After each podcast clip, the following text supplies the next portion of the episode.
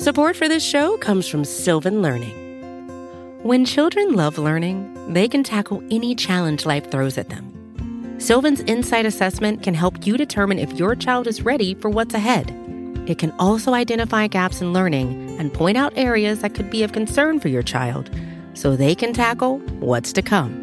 And right now, it's the best price of the year at $29. Go to sylvan29.com to learn more and get your child's assessment for only $29. That's S Y L V A N 29.com. Hey, this is Scott Galloway, author, professor, entrepreneur, and most importantly, host of the Prop G podcast. We got a special series running on right now called The Future of Work, where I answer all your questions on surprise, the future of work. Questions including what are we missing when we work remotely, or how do we handle work life balance when a major opportunity comes knocking?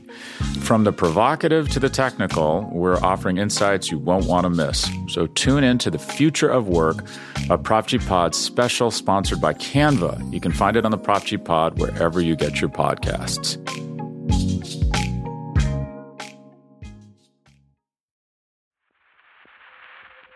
From Cafe and the Vox Media Podcast Network, this is Now and Then. I'm Heather Cox Richardson. And I'm Joanne Freeman. This week, we're going to talk about a topic that was inspired by something that happened last week, and that is President Biden made his first trip to Canada since assuming office. Americans think about Canada a lot. Canadians actually think about America a lot. But what we're interested in looking at is the relationship between the countries, how Americans have conceived of Canada, and how that has worked its way through American ideas about itself and the world. Now, at the end of last month, Biden went to Canada, met with Prime Minister Justin Trudeau, largely to rebuild the relationship between Canada and the United States after four years of provocation between Donald Trump and Canada.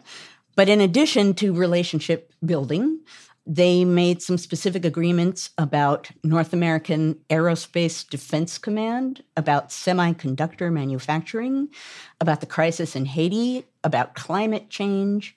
And they made a high profile announcement about a deal that they struck that would allow both countries to turn away asylum seekers who crossed the border illegally. There were a lot of shows of affection between the two leaders. It was clear that the nature of their relationship to each other and of the two countries' relationship to each other was part of what they were communicating. Here's what Trudeau said Today, new threats to liberal democracy loom on the horizon and we are united in our efforts to protect our countries and what we stand for. Canada and the US are bolstering Ukraine's defense against Putin's illegal and unjustifiable invasion. We are steadfast security partners through NORAD and NATO and the Five Eyes alliances. We're standing shoulder to shoulder in defense of our values and against authoritarianism we are working to fight climate change and create new opportunities for people in both of our countries. We are facing the future head on, eyes open, and with an unwavering belief that justice will always rise up and make, as one of your favorite poets, Seamus Heaney, said, hope and history rhyme. I particularly liked that Biden is trying so hard to create alliances around the globe today. And he said back to Trudeau We're more than neighbors. And I mean this from the bottom of my heart. We're more than neighbors. We're more than partners. We're more than friends. And you alluded to it today, just a moment ago, Mr. Prime Minister. We're more like family. We're more like family. So, ladies and gentlemen, to family to Canada, and to the United States. Here, here. Before we look a little bit at the United States and Canada, let's just set the ground here with a few basic facts about the country of Canada. Canada is home to about 37 million people, which is slightly less than the population of California. It's made up of 10 provinces and three territories. Central Canadian provinces, Ontario and Quebec, are the most populous ones. Ontario, which houses Toronto, is home to more than 15 million people. As far as its government goes, Canada is a parliamentary democracy, and its House of Commons, which essentially is its version of the House of Representatives, has 388 members. Each province and territory is led by a premier. The role is basically Canada's version of a governor, except in their system, the premier is both a member of the province's legislative assembly and its executive branch leader. One of the things I loved about this idea for an episode, Joanne, was that when I, anyway, think of Canada, I have really distinct images in my mind. And I've never really tried to put them all together before. The period of colonial Canada and the United States is sort of required knowledge on the part of American historians. Then the 19th century, when Canada becomes its own country, is another period which we're pretty clear on. And then there's this sort of late 20th century image of Canada. And putting all of those things together is, I thought, really interesting. So let's start with the colonial era. One of the things that always jumps out to me when you do colonial American history is that there weren't just 13 colonies on the North American continent, and they weren't just settled by English people. And there were lots of options for them to work with other colonies in ways that in the end they didn't. I think because we have such an American centric focus on particularly these early years, we forget that there were not only 13 North American colonies, there were Canadian colonies, there were ultimately what become the United States, North American colonies, and then even the colonies in the Caribbean, all of them were linked together, at least in the mind of various empires in the world, as vital places to potentially have some hand in, to have some power over. I always think about the European empires in this period as being maritime based. And so, what they're really interested in is harbors. And if you think about things that way, there's really a continuity from the Caribbean up through the what become the 13 United States colonies into Canada. And there's no obvious reason from the beginning that somebody would say, oh, yeah, these 13 colonies are their own thing, but the Caribbean colonies and the Canadian colonies are going to be something different. So, can you walk us through that? So, during the Revolutionary War, British Canada was primarily made of three colonies Nova Scotia, including St. John's and now Prince Edward Island, Quebec, and Newfoundland. Now, Newfoundland had been a British colony since 1610. The other colonies had been French possessions until the 1700s.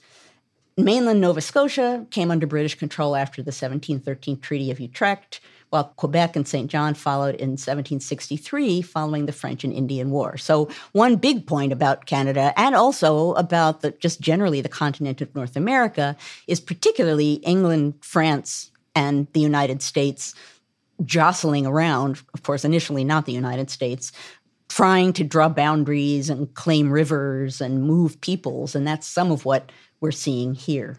So tell me about how we get Acadians, because this is the part that I think is so cool. So, in the two decades leading up to the French and Indian War, England and France are maneuvering all the time in North America.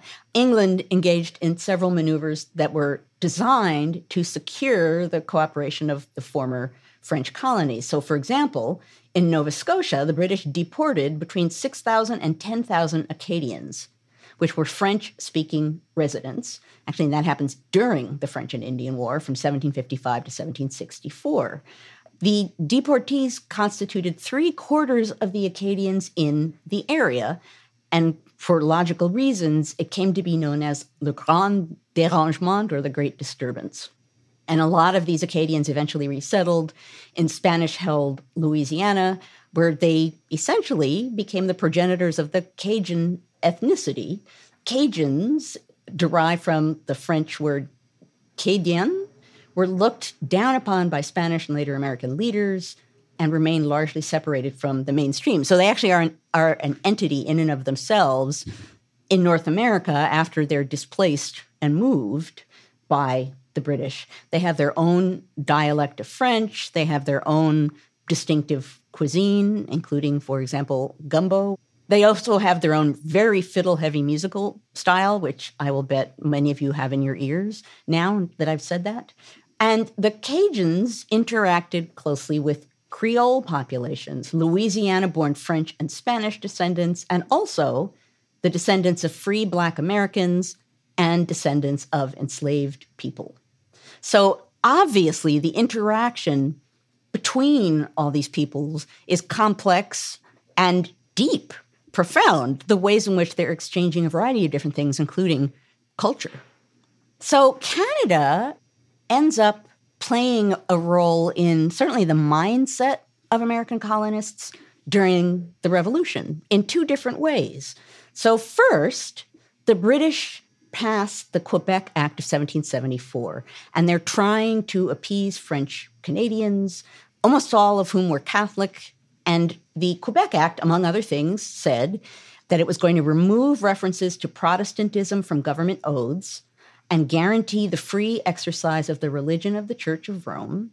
It was going to triple the size of Quebec, and it was going to restructure the civil government of Quebec to grant the British Crown more direct control over the legislative makeup of Quebec. Now, there were aspects of that that did not make American colonists very happy.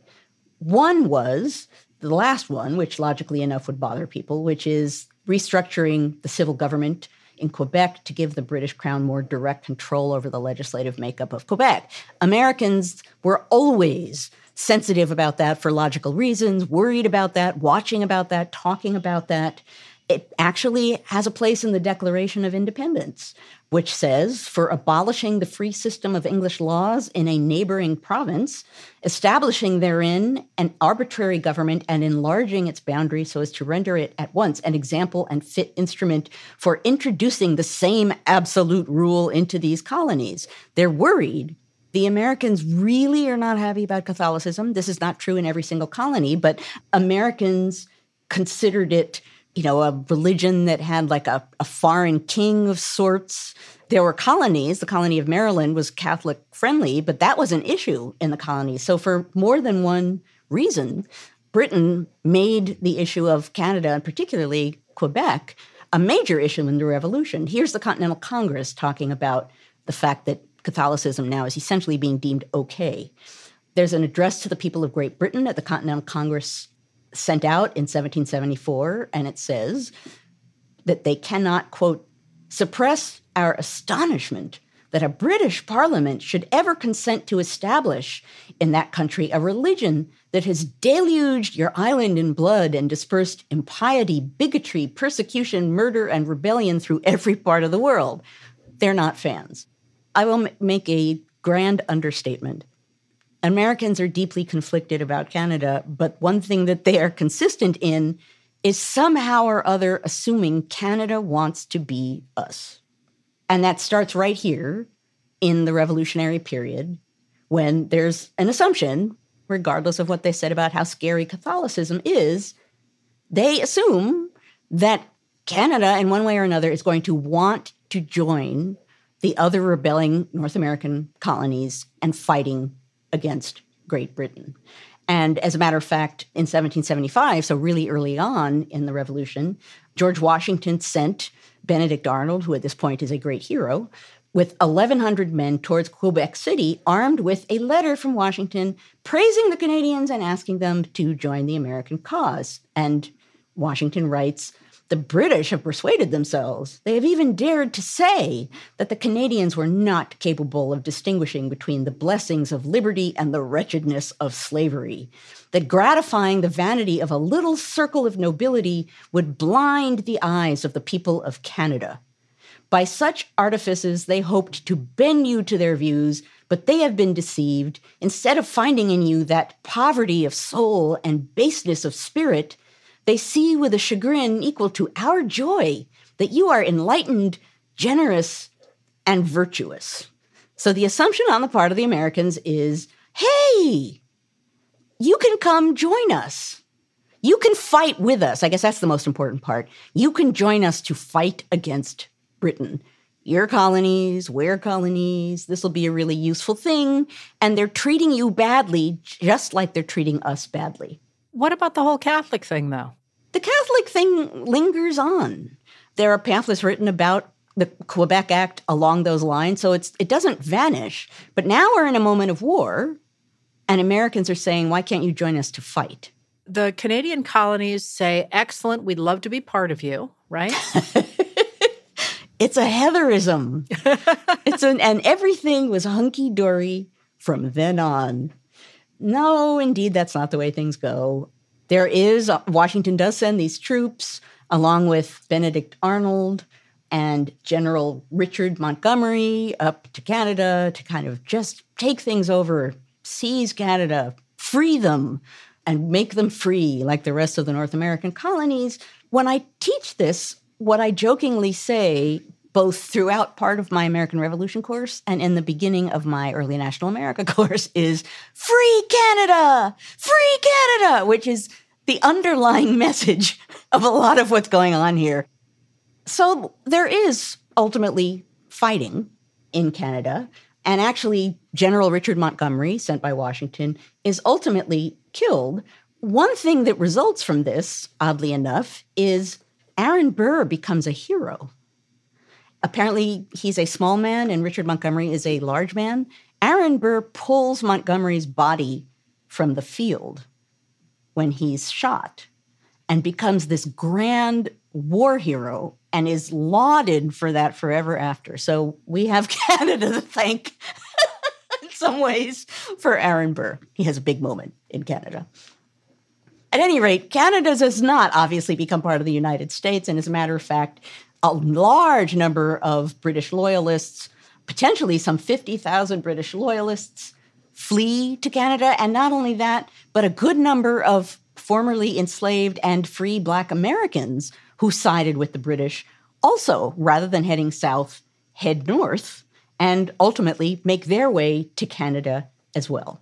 Which makes complete sense that really the 13 colonies are such a mess, and they're certainly such a mess under the Articles of Confederation, that if you are the British government or loyalists hoping to retake control of the colonies, what do you do? You pull back to the West and you pull back to Canada and you wait for the country to tear itself apart. And it certainly looks like it's going to in the early years. Sure, for a, a number of ways. It's not as though this revolutionary moment with Canada somehow convinces Americans that maybe Canada does not want to be quote unquote freed.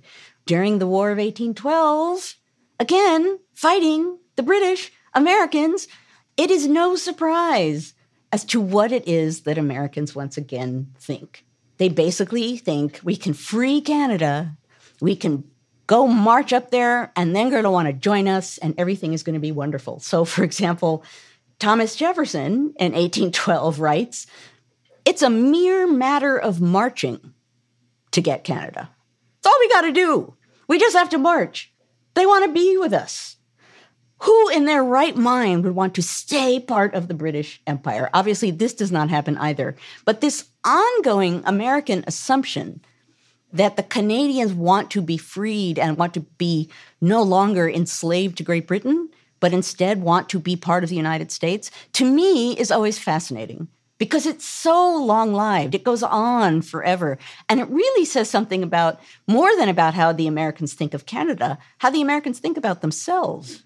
Yes, and that is a terrific transition to the 19th century when I love this fact here when the United States fights a war with Canada.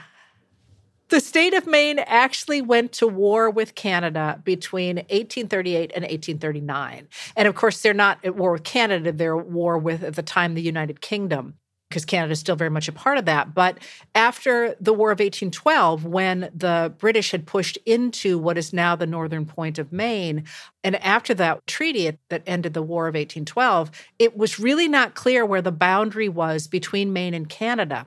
And tempers ran very hot over that border. And very briefly in 1838 and 1839, Maine massed troops. I mean, I think there was about a thousand people on the border to go to war to establish a boundary.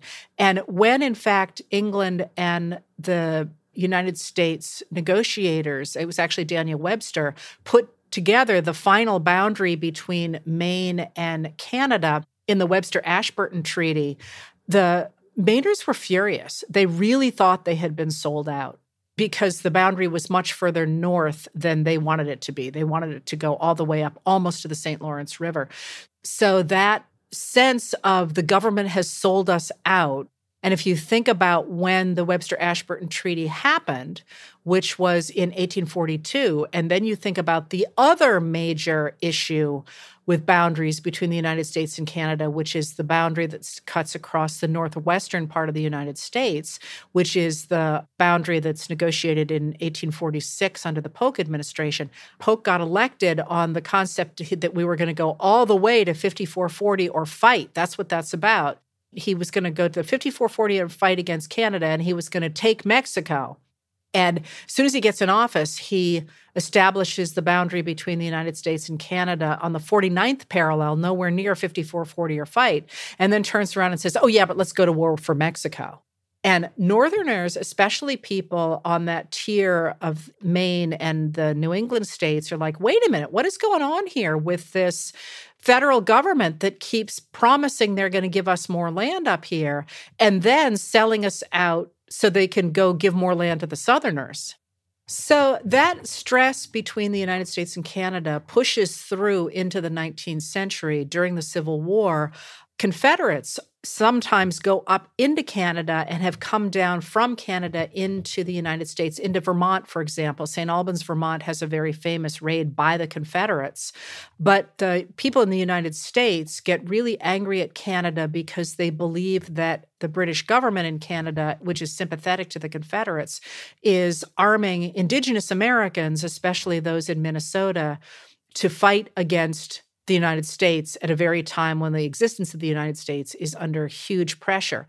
So, in the middle of the 19th century, then, there was a sense among a number of leading politicians that eventually the entire North American continent is going to come under the purview of the United States. And one of the key figures of that is William Henry Seward. Seward, when there was first the question of the line between Oregon and the United States, he said, Let the Oregon question be settled when it may. It will nevertheless come back again. Our population is destined to roll its restless wave to the icy barriers of the North and to encounter Oriental civilization on the shores of the Pacific. It's all ours. it's all ours. And and what's key about that is it's not just Canada. He's also looking to Asia as well. So when Abraham Lincoln becomes president in 1861, he makes Seward Secretary of State. And Seward serves in that role through the end of President Andrew Johnson's tenure in 1869. And while he's in that role, not surprisingly, much in line with the United States generally in this period, he pushes an expansionist view, expansionist policies regarding Canada. And he first tries to negotiate with the British to annex British Columbia, which at the time was in financial trouble, had government instability, and I suppose seemed likely to fall in line. And has spectacular ports. I mean, we're back to the ports back here. to the ports. And Asia. So Seward actually goes so far as to argue that the British should give up the ports essentially, but to give up significant land in the west of Canada as some sort of reparations for the Alabama claims. The Alabama claims were the settlement of claims that the United States made against England after it had let Confederates use British shipyards in order to create warships that were really damaging during the Civil War, especially along the Atlantic coast and especially to Maine. And while they're trying to push that argument, Russian minister to Washington in February of 1867 told Seward that the United States could buy Alaska if they wanted it. And Seward moves to buy Alaska really quickly. The Senate approves that sale for $7.2 million in April of 1867. So now, just as Seward is signing the Alaska Treaty, England's Queen Victoria is agreeing to the union of four Eastern Canadian provinces. And the confederation system incorporates the provinces into a parliamentary government that would collaborate with, and I suppose still ultimately answer to England, but which would allow for unified policies and a more unified culture And not surprisingly, this new Canadian Confederation leads to a swell of nationalism among Canadians across the Dominion. So, for example, Alexander Galt, who is one of the fathers of the proposal and the Confederation's first minister of finance, says rather aggressively if the United States desires to outflank us on the West, we must lay our hands on British Columbia and the Pacific Ocean. The country cannot be surrounded by the United States. So, in the end, rather than staying with Seward's vision, the Canadian Confederation grows in coming years to incorporate Western Canadian provinces, with British Columbia joining in 1871. So it comes out of this with a, a new, stronger sense of itself. But then all of a sudden, Canada becomes a cool place for draft dodgers. and this is one of the things that I think is so interesting is how we got to that place and the in a sense the cultural meaning of Canada for the United States instead of simply the political meaning. The self definition against each other changes really, really dramatically in the 20th century. And that story itself is, I think, a really interesting one.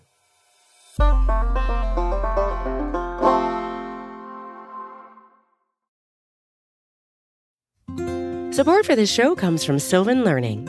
As a parent, you want your child to have every opportunity but giving them the tools they need to tackle every challenge, that takes a team. Now more than ever, educational support tailored exactly to what your child needs can make all the difference.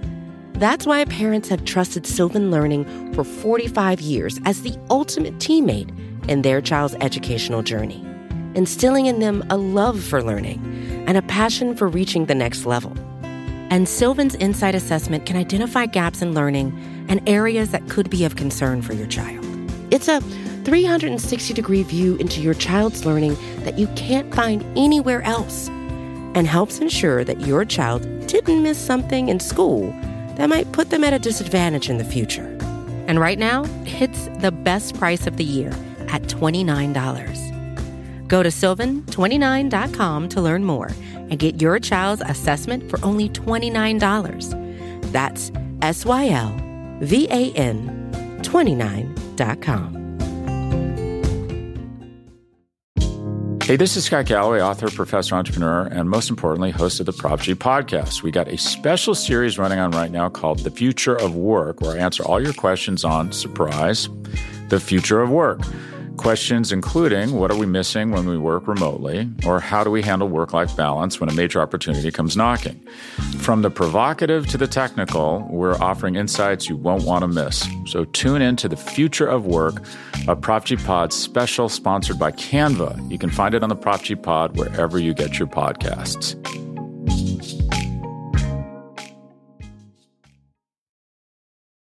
For more cafe history content, Check out Time Machine, a weekly column by our editorial producer David Kurlander, inspired by each now and then episode.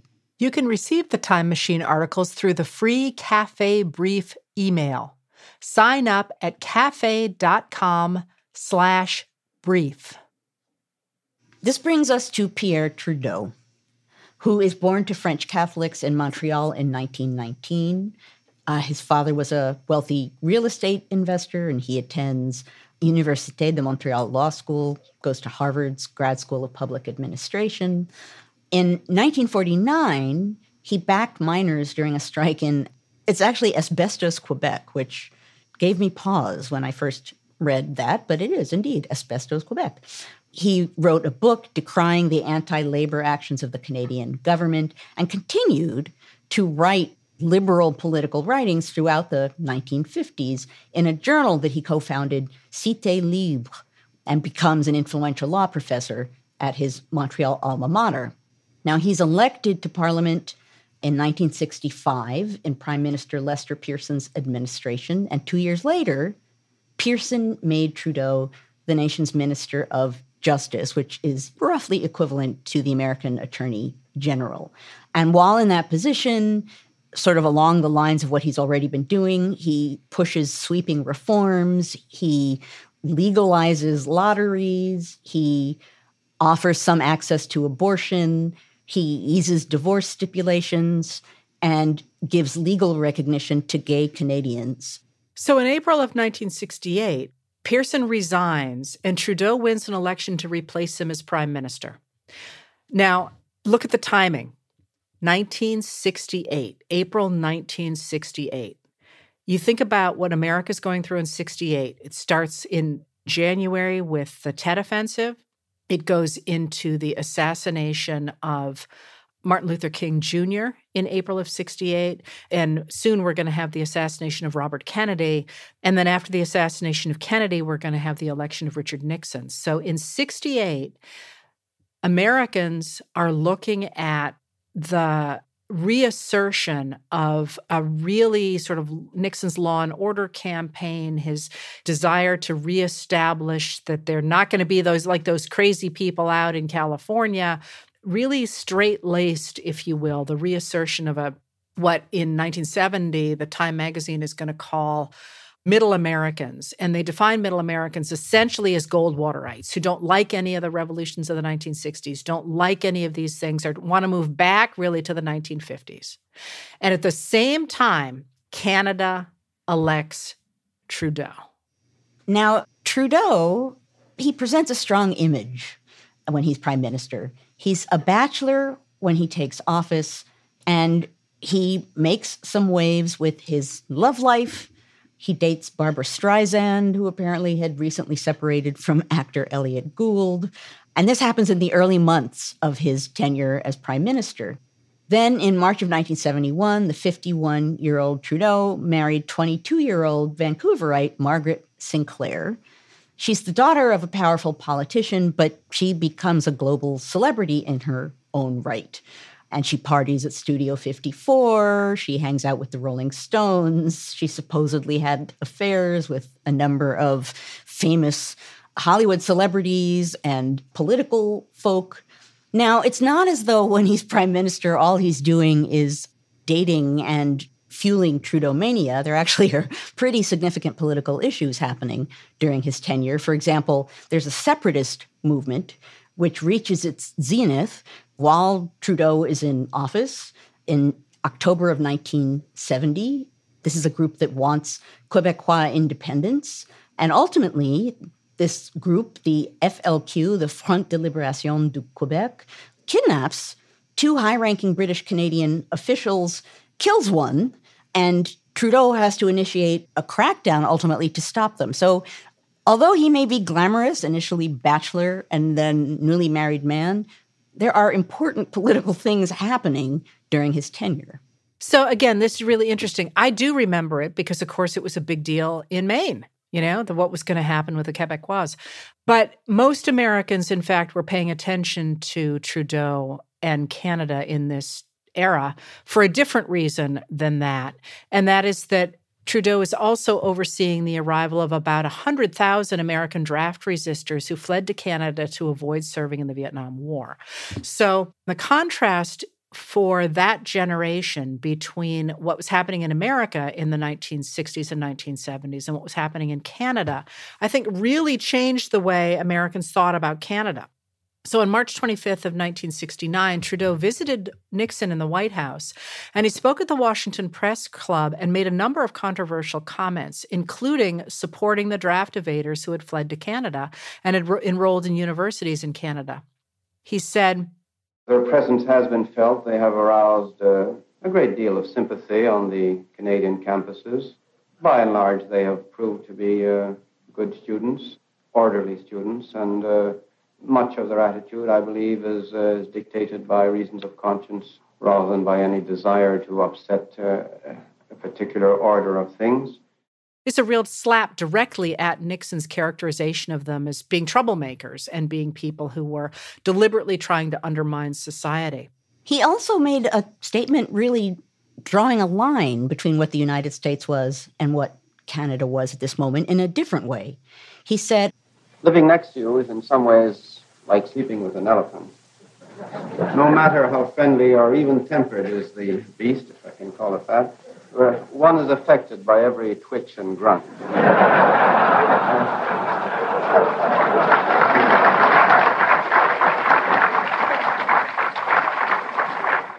Not surprisingly, the relationship between Nixon and Trudeau became decidedly strained as Trudeau fiercely opposed the Vietnam War and even considered pushing Canada to leave the North Atlantic Treaty Organization, that is NATO. He issued a scathing denunciation of the December 1972 Christmas bombings in Vietnam, which was designed to push the North Vietnamese back to the negotiating table and that killed more than 1,600 civilians. Nixon and Trudeau also fought as Nixon became increasingly protectionist over trade. So, in a White House visit in 1971, Trudeau extended his elephant remarks and urged Nixon to bring Canada into any economic decision making. The conversation was not known until it was released in 2008. But Trudeau said to Nixon, if you're going to be protectionist, let's be in it together. I'm not a nationalist. I'm not a protectionist. If you're going to take a very protectionist trend, our whole economy is so importantly tied to yours, we'd have to make some very fundamental decisions. After Trudeau's departure, Nixon called him, quote, a pompous egghead and, quote, a clever son of a bitch. That's just very Nixon sounding before ordering his chief of staff, H.R. Haldeman, to plant a critical story about Trudeau in a syndicated column. One more note on the Nixon Trudeau relationship Nixon visited Ottawa in April of 1972 in the middle of what was a rather icy moment between Nixon and Trudeau. And at a gala at the National Arts Center, Nixon offered a kind of surreal moment in just an offhand comment that he made, referring to Trudeau's four month old son, Justin, at the time. Nixon said, Tonight, we'll dispense with the formalities. I'd like to toast the future Prime Minister of Canada, Justin Pierre Trudeau. And there you go. Trudeau served for almost 16 years before he retired in 1984. And notably in 1982, he's the person who accomplished the formal end of British control over Canada, known as the Constitution Act for Canada, which gave Canadians broad based control over their own domestic rights and foreign policy. But what really interests me about that moment is as you say, Joanne, the degree to which Americans define themselves against Canada. And in this case, define Canada as what many Americans wish America could have been in that moment. And that idea of Canada as a welcoming, tolerant, liberal democracy at a time when the opposite was happening in America, I think, first of all, created an image for a lot of Americans about what Canada is. But it also got imported to the United States with music.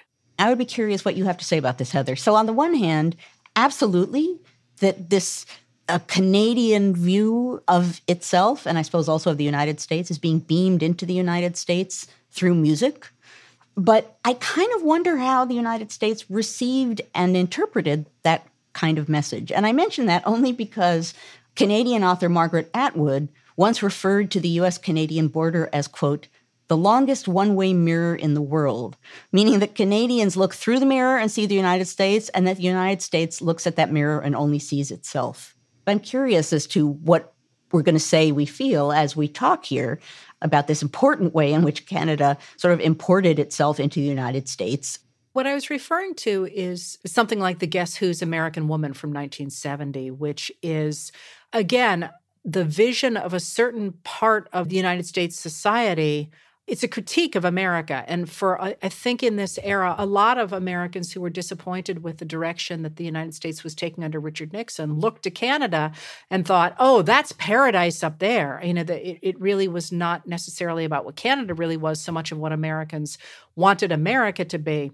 So that actually does fall in line with the one way mirror, right? Americans, in one way or another, whether it's something they like, well, in this case, because it's something they like, and that they would like America to be, they essentially are seeing themselves in looking at Canada. And really dramatically, the Guess Who's American Woman in 1970, at the same time that Time magazine is talking about how, you know, the people of the year are the middle Americans who are essentially Goldwaterites, the Guess Who is arriving and saying, you know, You got to let me do this. Okay, go ahead. You got to let me do this because this is such a good song when we were talking about this and preparing for the episode, that's got to be the case that some of you out there are having the same experience. What went into my head was American woman. Yeah. American woman. said, Get away, American woman. Listen what I say. Don't come a hanging around my door. Don't want to see your face no more. I don't need your war machines. I don't need your ghetto scenes. That's a really powerful rock song, which interestingly, some members of the band said it wasn't intended to be political, but other members of the band said it most certainly was intended. Come on, Randy Bachman said it was entirely about politics and how, I mean, it was certainly understood that way when it came out. Randy Bachman was the guitarist of Guess Who and later, of course, founded Bachman Turner Overdrive. And he said, you know, this was about looking at America in this particular period. And when Tricia Nixon invited the Guess Who to play at one of her White House parties in July of 1970, the Nixon staff expressly forbade them to play American Woman. So I'm guessing it really wasn't about how nice Canadian girls were.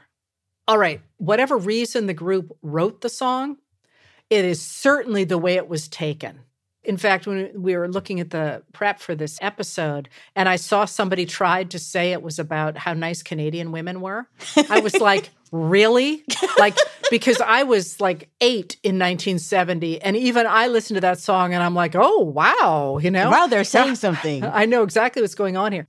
I have to just throw one last factoid about this song, only because if we're talking about the reflection and implication of the United States and Canada through music, Guess what happens to the song American Women in 2015? It's being used to sell Nike sneakers.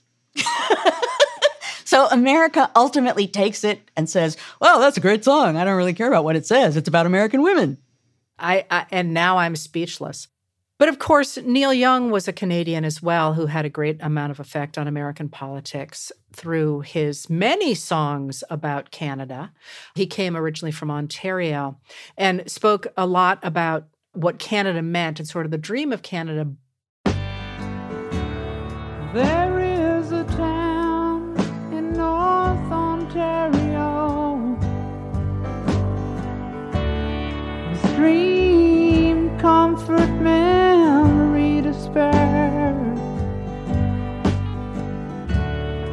In my mind, I still need a place to go.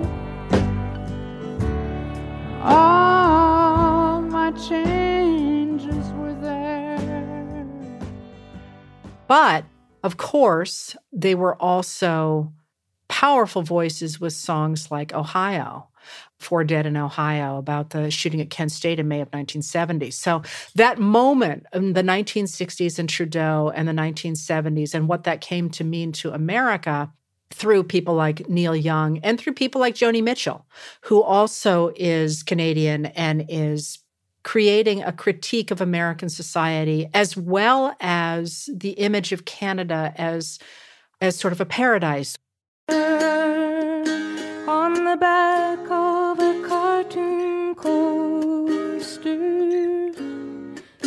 TV screen light. I drew a map of Canada. Oh, Canada. With your face sketched on it twice. Oh. Or Gordon Lightfoot as well. Um, Nostalgic, but also sort of sunlit, what we're not. And I have to say, uh, in terms of, of Gordon Lightfoot, I had a fascinating experience recently where Patterson Hood of the Drive By Truckers said that Gordon Lightfoot's Wreck of the Edmonds Fitzgerald was one of his absolute favorite songs and had really shaped the way he thought about music. At 7 p.m., a main hatchway caved in. He said, it's been good to know. The captain wired in, he had water coming in, ship and crew was in peril. And later that night, when his lights went out of sight, came the wreck of the Edmund Fitzgerald.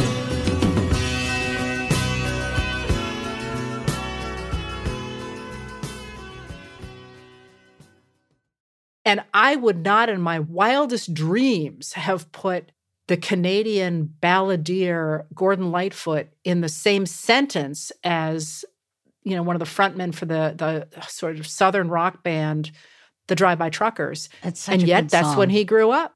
So that's what you heard. You heard these Canadian singers on the radio in the early 70s, and they had a huge effect on the way people thought about the United States and also about Canada.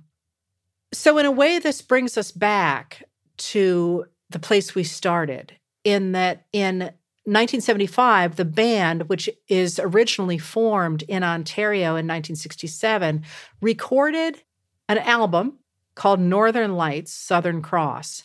And on that album, they had Acadian Driftwood. And Acadian Driftwood is, first of all, one of our producers' favorite songs. Shout out to you here, David. And in the song, Levon Helm, who's the drummer, and the pianist Richard Manuel, and also the bassist Rick Danko all take turns singing the melody. And the lyrics actually were inspired by a poem that Henry Wadsworth Longfellow wrote in 1847 about the Acadians, about the people who were forced out of Nova Scotia into what is now Louisiana. Henry Wadsworth Longfellow writes this poem in 1847, Evangeline, which details how young Evangeline is looking for her lost lover Gabriel during the Great Displacement from Nova Scotia into what is now Louisiana. And it evokes this paradise, it evokes this lost paradise. Longfellow writes, He who believes in affection, that hopes and endures and is patient, ye who believe in the beauty and strength of women's devotion, list to the mournful traditions still sung by the pines of the forest, list to a tale of love in Acadie, home of the happy. And in 1975, in Acadian Driftwood, the band picked that song up. Acadian driftwood, gypsy tailwind.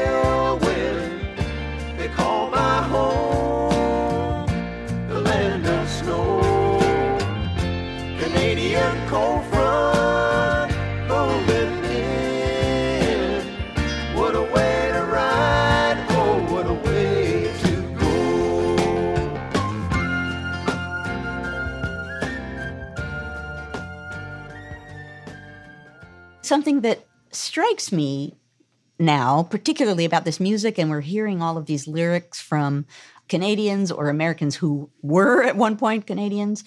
We started out talking about the need to recharge or repair the relationship between the United States and Canada. And we talked about all of the policy issues accompanied by President Biden's trip to Canada.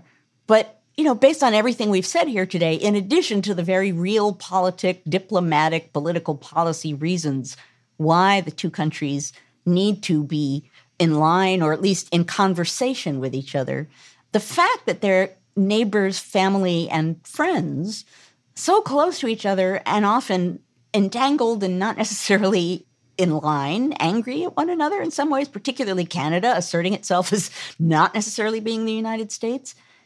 It's all a reminder about the ways in which the Canadian American relationship is really important, and Americans probably don't think about it very much because of that one way mirror. They see themselves when they look to Canada, and they shouldn't.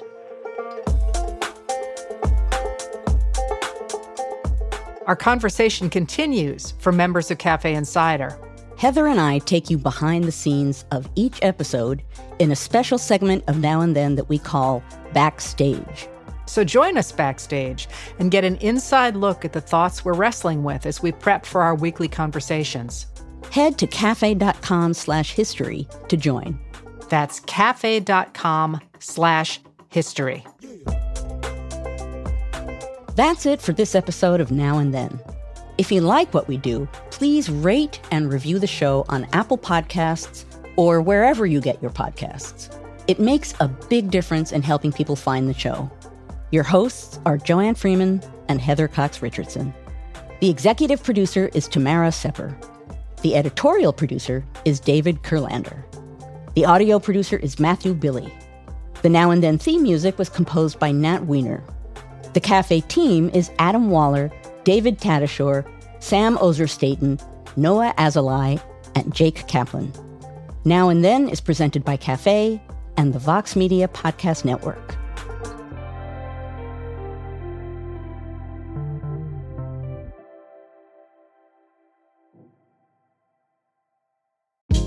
Hey, this is Scott Galloway, author, professor, entrepreneur, and most importantly, host of the Prop G podcast. We got a special series running on right now called The Future of Work, where I answer all your questions on surprise, the future of work.